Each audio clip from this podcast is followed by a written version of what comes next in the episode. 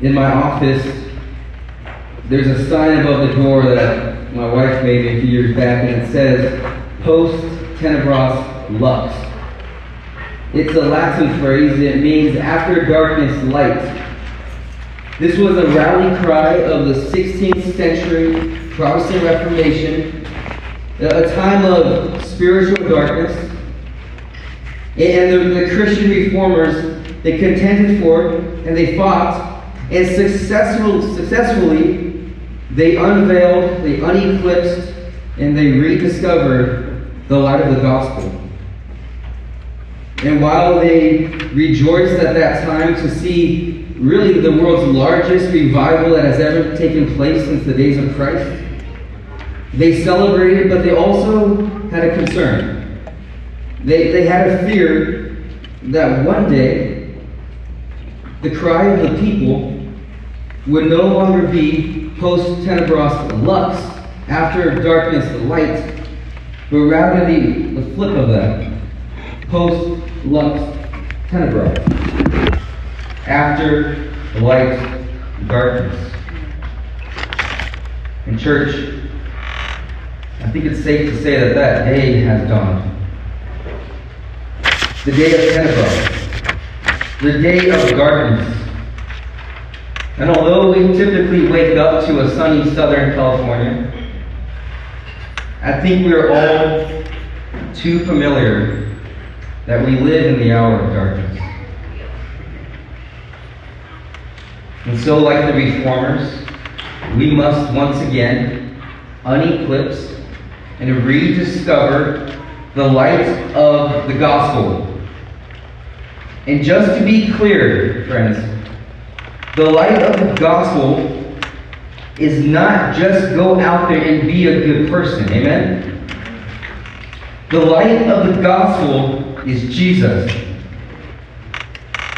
And therefore, we must come to Christ and we must look at Jesus again and again and again until we see him shining brilliantly. But not that we would just stare at him, but that we would follow him. John chapter 8, verse 12. Again, Jesus spoke to them, saying, I am the light of the world, and whoever follows me will not walk in darkness, but will have the light of life. In 2008, I had an opportunity to live in Israel for a few months. And while I was there, the, uh, the Jews, they celebrated Sukkot, or the Feast of Booths. You might have heard it as the Feast of Tabernacles. This wasn't anything new. You might remember from Leviticus chapter 23 that God actually commands his people to celebrate this festival. God actually tells Israel, You shall dwell in booths for seven days, that your generations may know that I made the people of Israel dwell in booths when I brought them out of the land of Egypt.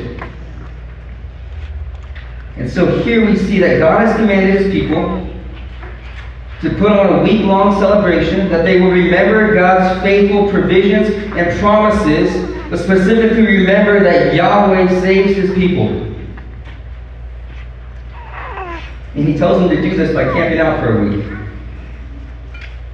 Just to be clear, church, this is not a biblical text for us to have a church wide annual camping trip. Amen? Even if it's to places with biblical names like Zion. It's an inside joke. But rather, the Feast of Booths was to remember when God led his people out of that dark, harsh, 430 years of slavery in Egypt.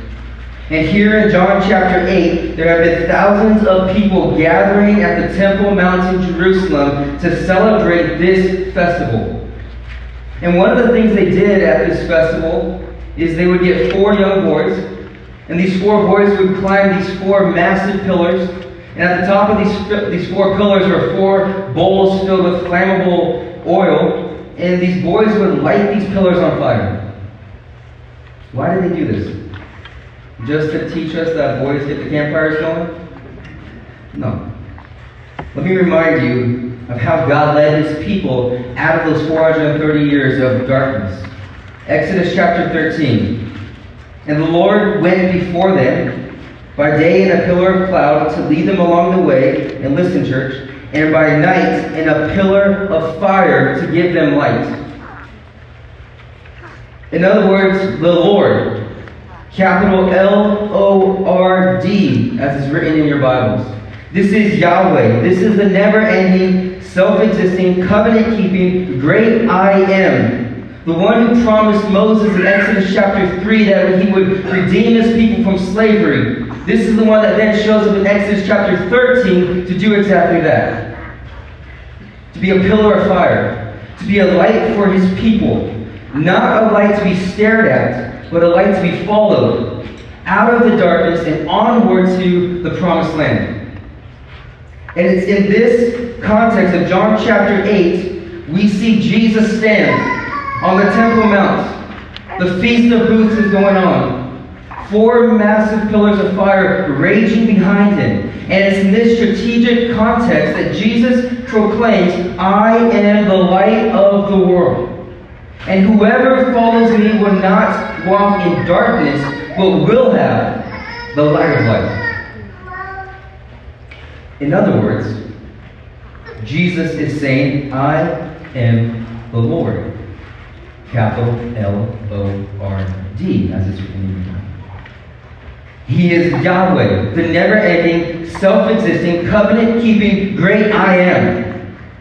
The one who promised Moses in Exodus chapter 3 from a bush on fire that he would redeem his people from the slavery of Egypt, he's the one that then shows up in Exodus chapter 13 to do exactly that.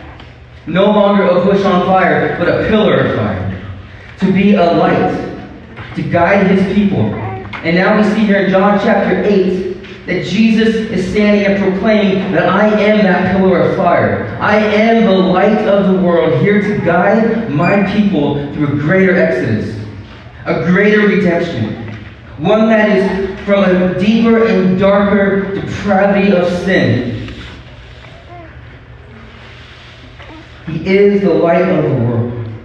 And notice, church, Look at the verse, verse 12. Notice Jesus says, I am the light. He didn't say, I am a light. He didn't say, I'm kind of like a light flickering in the darkness. No, He is the light. The one and the only light. And a light just for the Jews? No, look again. He's the light of the Jews, the Gentiles, every tribe, every tongue. He's the light of the cosmos, the only one. And church, take note. He is not a light to be stared at. He's a light to be followed. Amen? And there's two reasons this morning that I want to show us why he is a light that we should follow. If you're taking notes, number one, that Jesus is the light that guides us to redemption from our sins. Look at the verse again, John chapter 8, verse 12. I am the light of the world, and whoever follows me will not walk in darkness, will have the light of life. Church, what does it mean to follow Jesus? Well, it's a military term. It means to fall in line, to obey the orders and the directions of another but not just anybody, person with authority. And the phrase, whoever follows me, it literally could read, to the one who follows. And this is good news, church. You see, because Jesus did come to redeem and ransom a people to God. Revelation chapter 5, amen? But here in John chapter 8, it's as though Jesus is looking at the individual. And so, regardless if you're a Jew, a Gentile, regardless if you're black or white or tall or short or conservative or Democrat or Russian or Ukrainian, regardless if you're an inner city hipster or JP Jesus is now looking not just for a certain people group to follow him, but he's looking at each and every one of us this morning dead in the eye urgently pleading with you to follow him. Look at the verse again. Notice Jesus does not say, whoever follows a logical conclusion, a moralistic worldview. He says, whoever follows me. If you would turn over in your Bibles to John chapter 20. Again, church, if, if we're going to follow Jesus, we better know exactly who he is. Amen? John chapter 20, look at verse 30 and 31. Now Jesus did many other signs in the presence of the disciples, which are not written in this book. But these are written so that you may, what it say? Believe. You may believe that Jesus is, say church, the Christ. And not only the Christ, but Jesus is the Son of God. And that by believing, you may have life in his name. Church, this is what it means to follow after Jesus Christ, that we would believe in Jesus. But not that we would just believe in Jesus, that we would believe in the right Jesus. Amen? And here in John chapter 20, John has labored so hard to show us what Christ has done in his life. Miracle after miracle after miracle, all showing one thing that he is the Christ, that he is the anointed Savior, that he is the long awaited Messiah that the Jews have been waiting for. Furthermore, he is the King of kings, he's the Lord of lords, but also, he's the Son of God. No, this is not the biological, but the theological Son of God, the heir over all things, the preeminent one, the one who has all supremacy. In a word, Jesus is God. Nice amen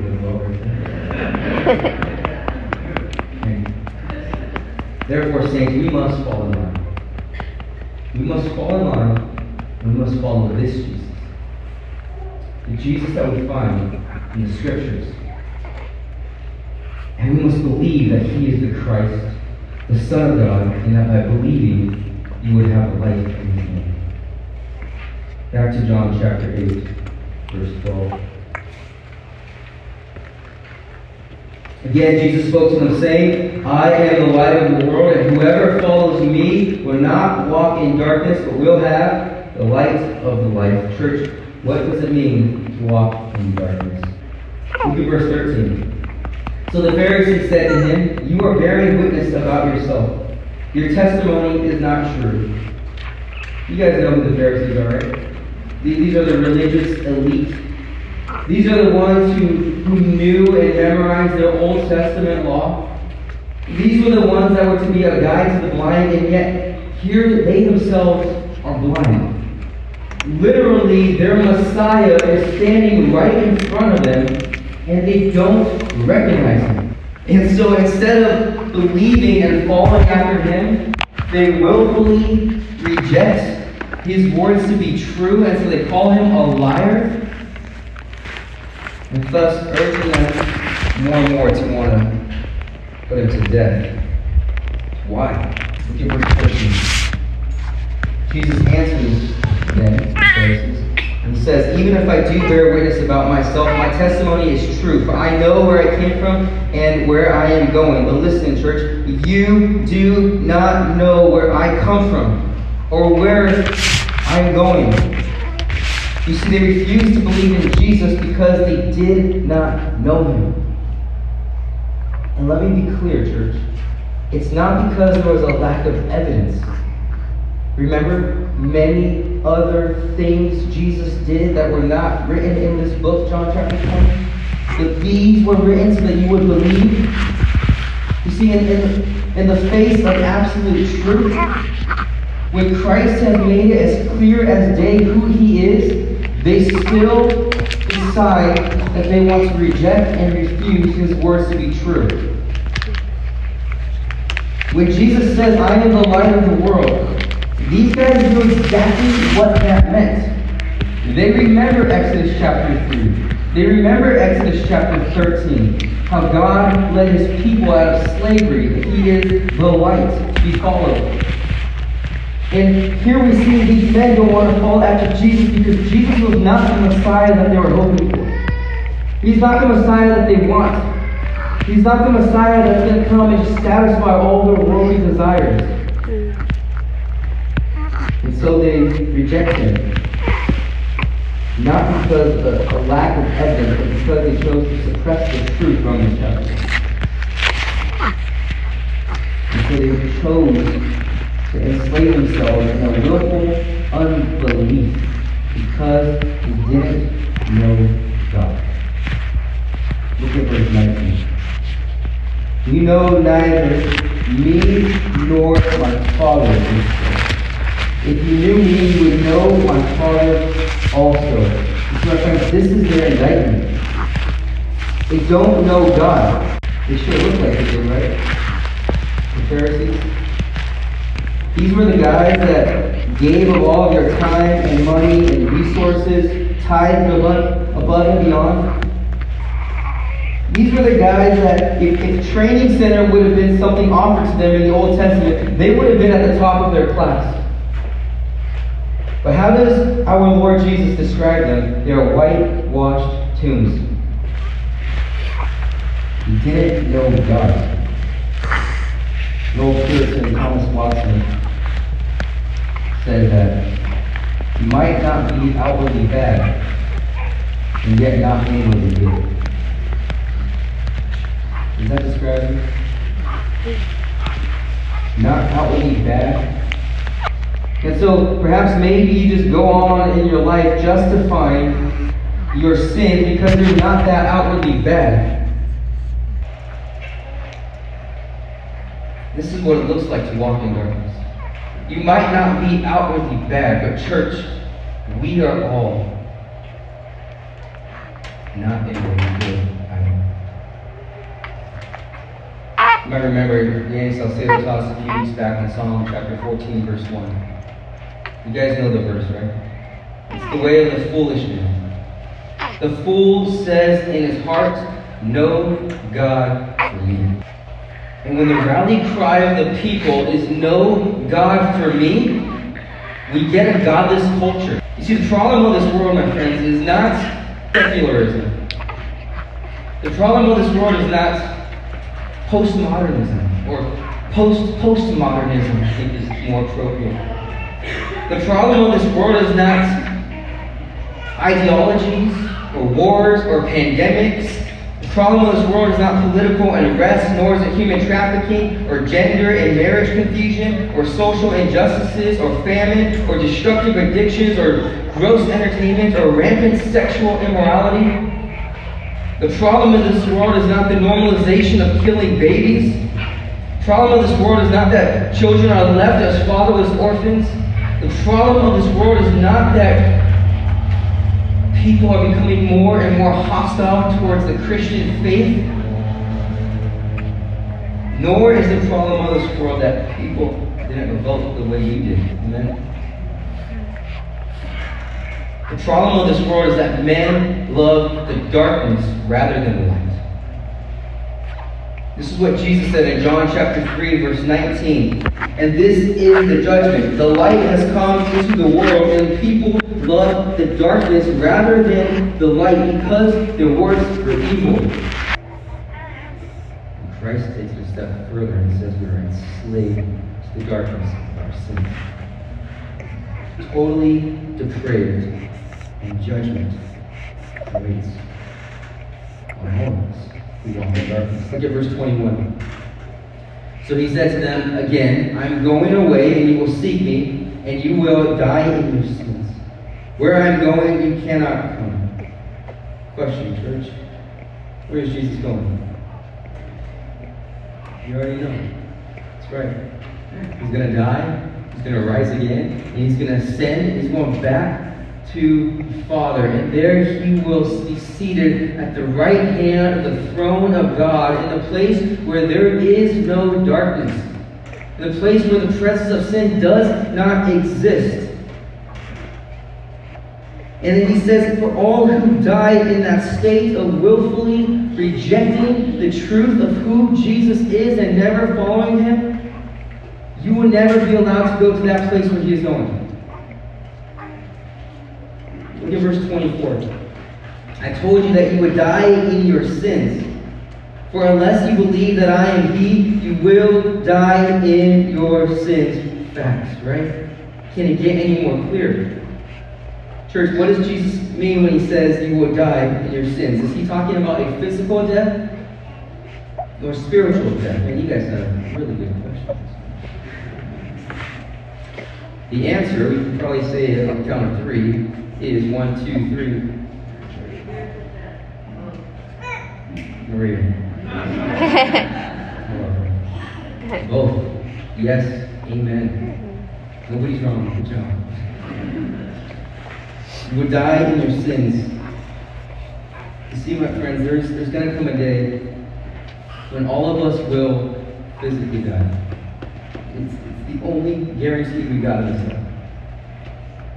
And on that day, if you have lived your life rejecting Jesus Christ, willfully walking in darkness, on that day when you physically die, things are going to go from bad to worse. Although you will not follow Jesus the place he is going, there's another place that we will go. The same author, John, reminds us of what that place is in the book of Revelation. Revelation chapter 21, he says that this is the place reserved for the cowardly, the faithless, the detestable, as for murderers, the sexually immoral, the sorcerers, the idolaters, and all liars. Their portion will be in the lake that burns with fire and sulfur, which is the second death. Why? Because Romans 6.23 is very clear. The wages of sin is death. This is what we deserve. Period. And the worst part of the second death is not the excruciating pain that will be suffered forever.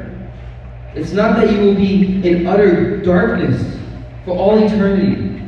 The worst part of the second death is that you will never, ever, ever have another opportunity to repent of the darkness of your sins and follow Jesus Christ, the light of it. Look again at the end of verse 21. Where I am going, you cannot come. It's a terrifying truth, church. And if you go on living and chanting, No God for me, then that's exactly what you will get for all eternity no God. Now get it, church. This is not an tickling message. Nor is it a wise tactic to grow our church membership.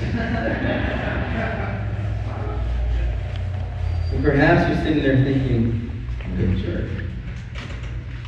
I came to church to talk about love.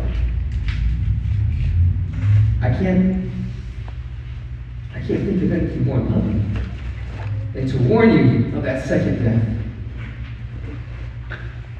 Charles Spurgeon, a very famous quote that you might already know, says, If sinners be damned, at least let them bleed to hell over our dead bodies. And if they perish, let them perish with our arms wrapped about their knees, imploring them to stay. If hell must be filled, let it be filled in the teeth of our exertions. And let no one go unwarned for and unprayed for. Church, as I sat up here this morning as you're reading, I pray for you. And now this morning, let the Word of God be the warning for you. To stop dining in darkness. Stop entertaining evil. Stop walking in the way of wickedness, Psalm chapter 1. But repent and believe and follow Jesus Christ, for he is the light of the world. And he is the only one that can provide redemption for our sins and for us. And get it, church, this is the bad news. But the good news which I know you all for. Good news is that God so loved the world that he gave us the light of life. Look again at John chapter 8, verse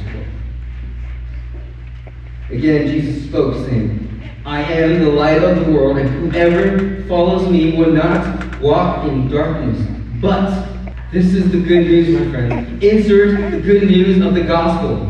But you will have the light of life. This is the very good news that we are no longer doomed to just wander around and grope around in the shackles and shadows of our sin. This is the good news that Isaiah prophesied. In chapter 9, he says, The people who walked in darkness, they have seen a great light. And those who dwell in the land of deep darkness, on them a light has shone. Because the good news of the gospel is that Jesus Christ is that great light that Isaiah prophesied about. To redeem us from that deep, deep land of darkness that we dwell in. And just as we learned a few weeks ago, a lamp is not meant to be put under a basket, right? But rather, a light is meant to be lifted up and exalted so too we must see Jesus Christ lifted up and exalted. Yes, he's going to be lifted up and exalted at his resurrection, which we're going to celebrate in the coming weeks. And yes, he will be lifted up and exalted when he ascends and takes his seat at the right hand of the glory of God. But first, he must be lifted up on the cross to die. Look at verse 28. So Jesus said to them, When you have lifted up the Son of Man, then you will know. See, my friends, the cross is not arbitrary. The cross is necessary. If we wish to have redemption from our sins, if we wish to have a belief in Jesus Christ, if we desire to come to a saving knowledge of the redemptive cross work that Jesus did, we must study the cross. Why? Because this is the only path for redemption. This is the exclusive part of the gospel. There's no other way for man to be redeemed. No amount of good works, no religiosity, nor any other mediator stands between a holy God and sinful man other than Jesus Christ. You guys know the verse. Let's say it out loud together. John 14, 6. Jesus says, I am the truth. Maybe you don't know. I am the way, the truth, and the life. Nobody comes to the Father except through me. Exclusive redemption. Only by the cross work of Jesus Christ. Nothing that we can do to save and redeem ourselves from the darkness of our sins.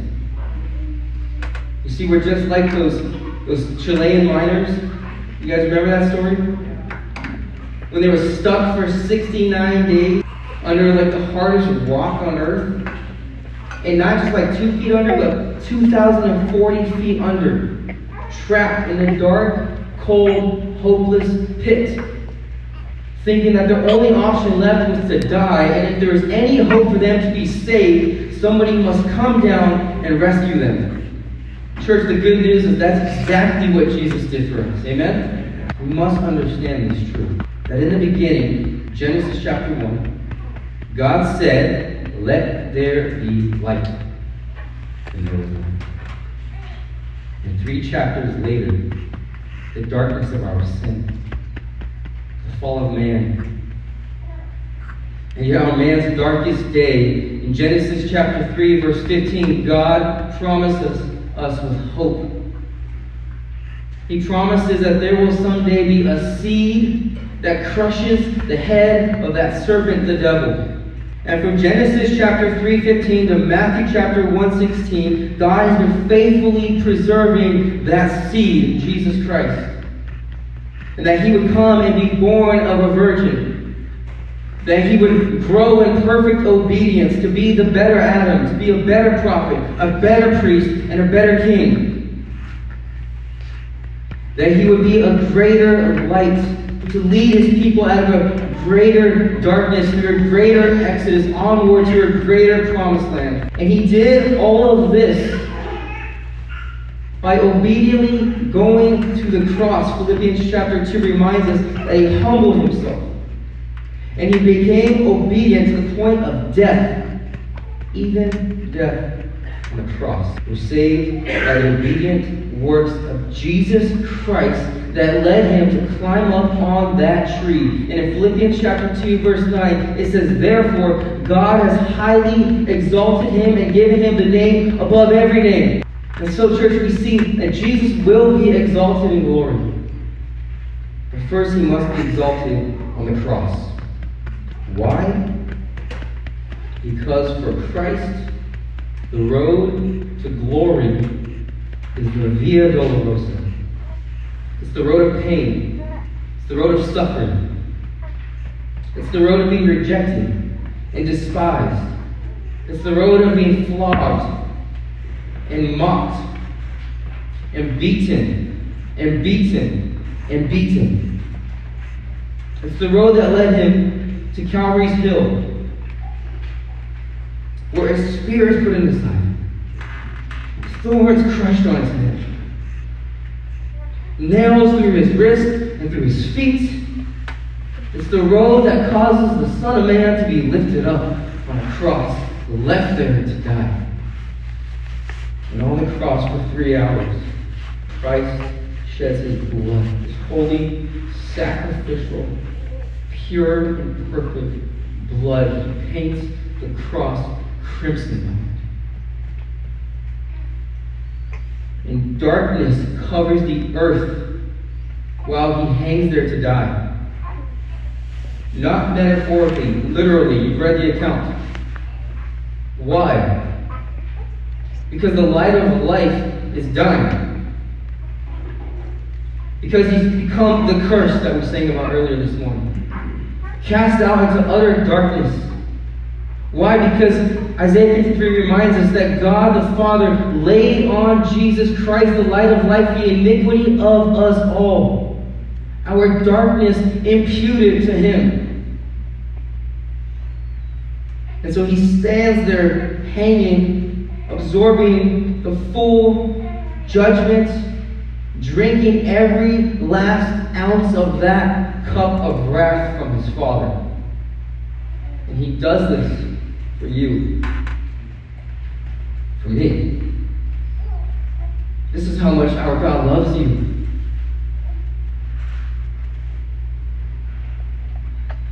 This is the good news of the gospel, friends. That the light of the world stepped down into darkness and climbed up upon that tree and died.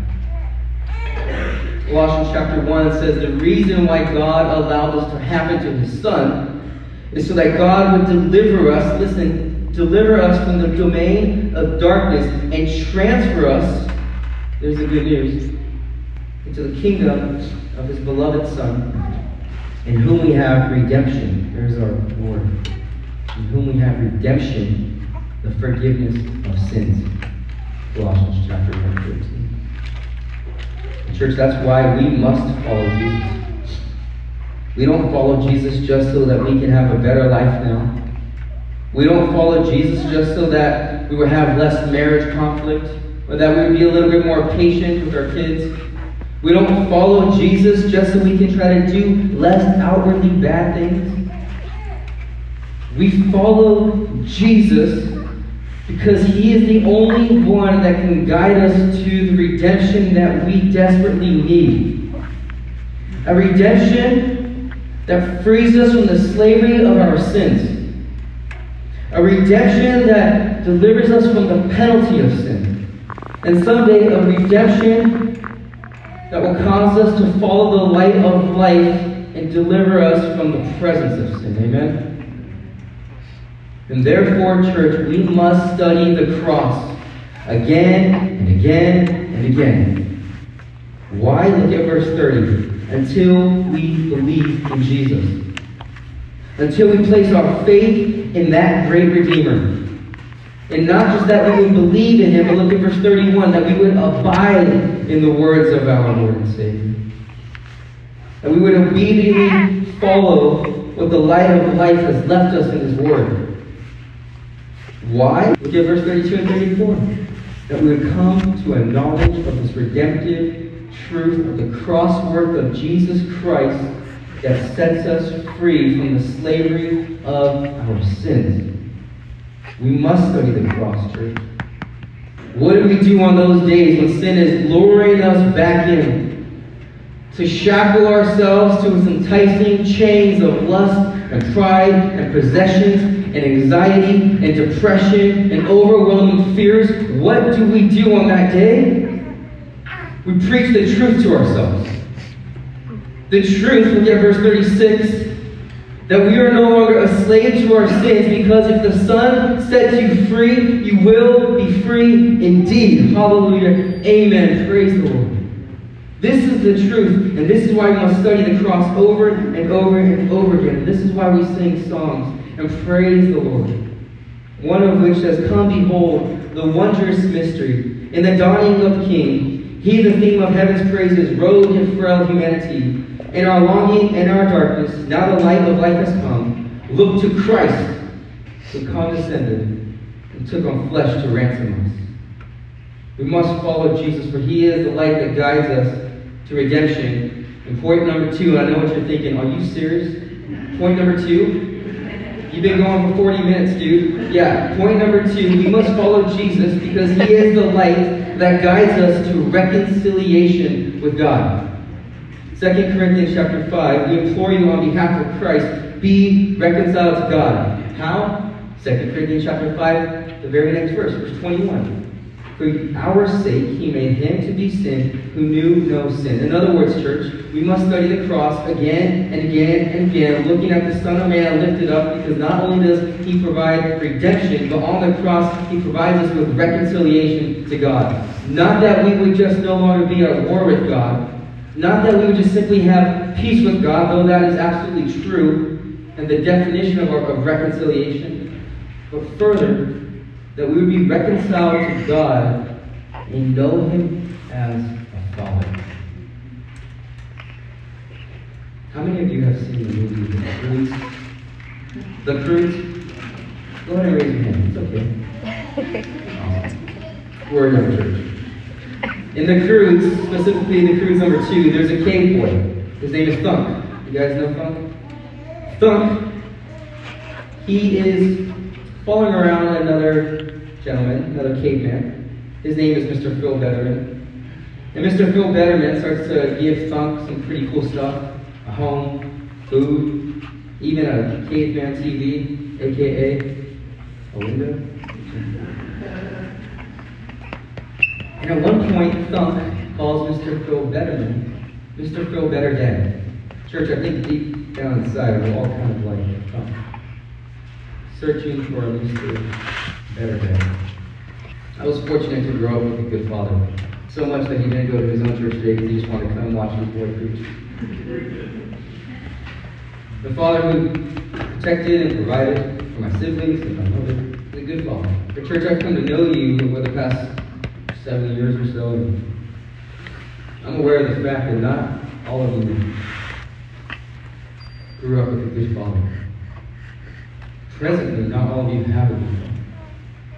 Some of you have fathers who don't know Jesus.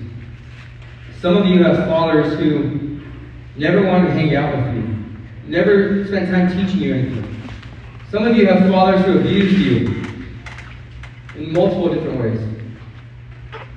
Some of you have fathers who left you the moment you were born because they didn't want the responsibility to take care of you. Some of you have fathers who have died. And I hurt for you, church. I pray for you. And as I look around this room this morning, I'm so thankful that I'm looking at many men who are good fathers. We need to do a better job, church, at encouraging these men. Praising God for these men. Wives, give your husbands a word of encouragement today that he's a good father. And even as I look around at many men who are good fathers, church, these men nor myself are a perfect father. And that's exactly who we need. We need a perfect father. And that's exactly who Jesus guides us to. Look at John chapter 8, verses 42 through 47. Jesus said to them, If God were your father, you would love me, for I came from God and I am here. I come not on my own accord, but He sent me. Verse 43 Why do you not know, excuse me, why do you not understand what I say? It is because you cannot bear to hear my word.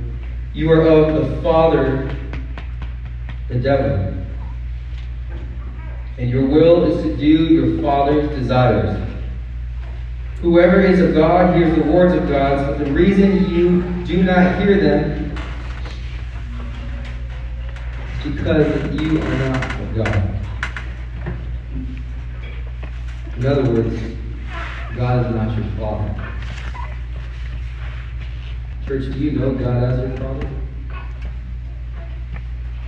Honestly?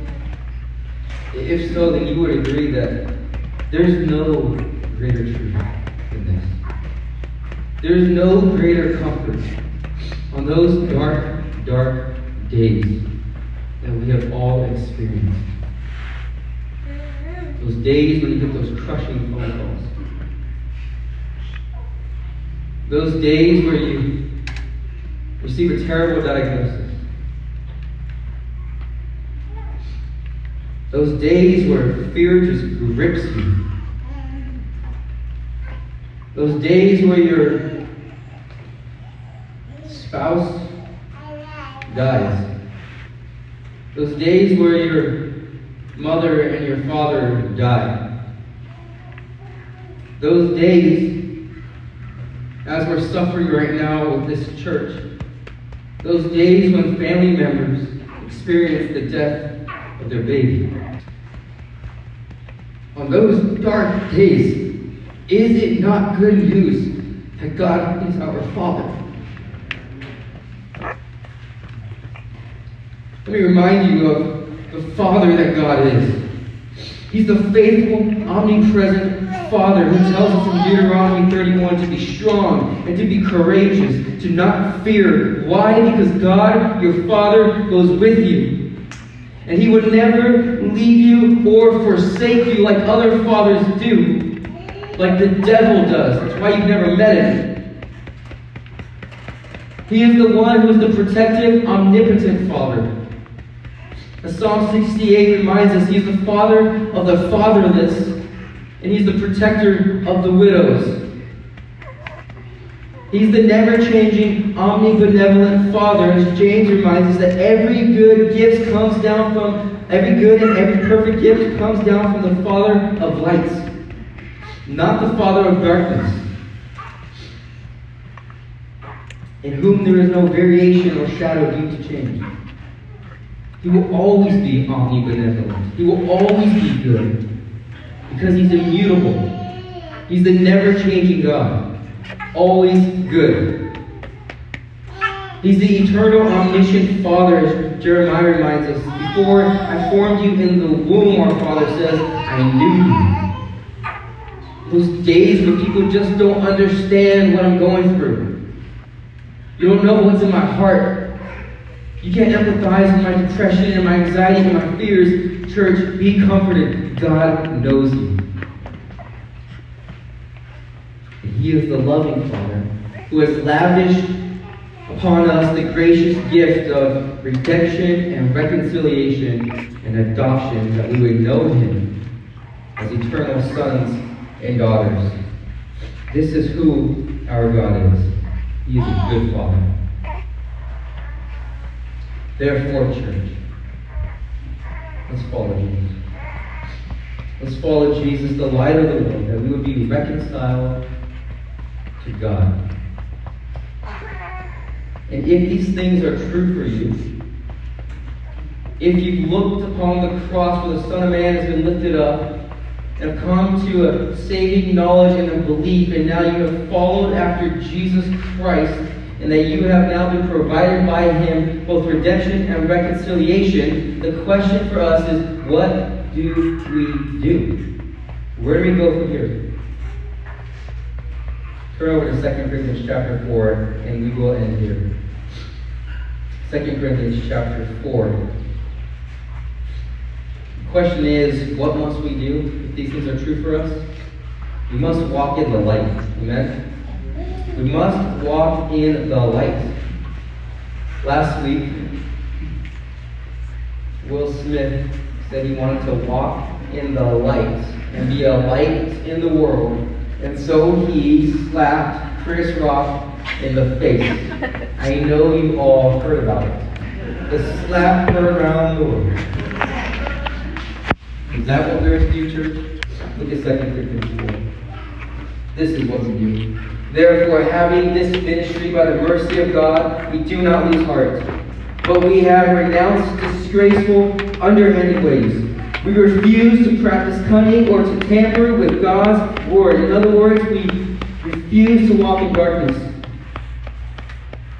But by the open statement of the truth, we would commend ourselves to everyone's conscience in the sight of God. And even if our gospel is veiled, it is veiled to those who are perishing.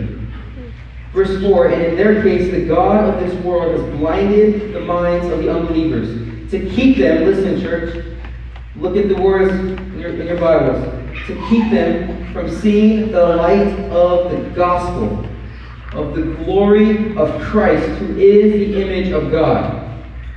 Verse 5 This is what it looks like to now walk in the light. For what we proclaim is not ourselves, but Jesus Christ as Lord with ourselves as your servants for Jesus' sake.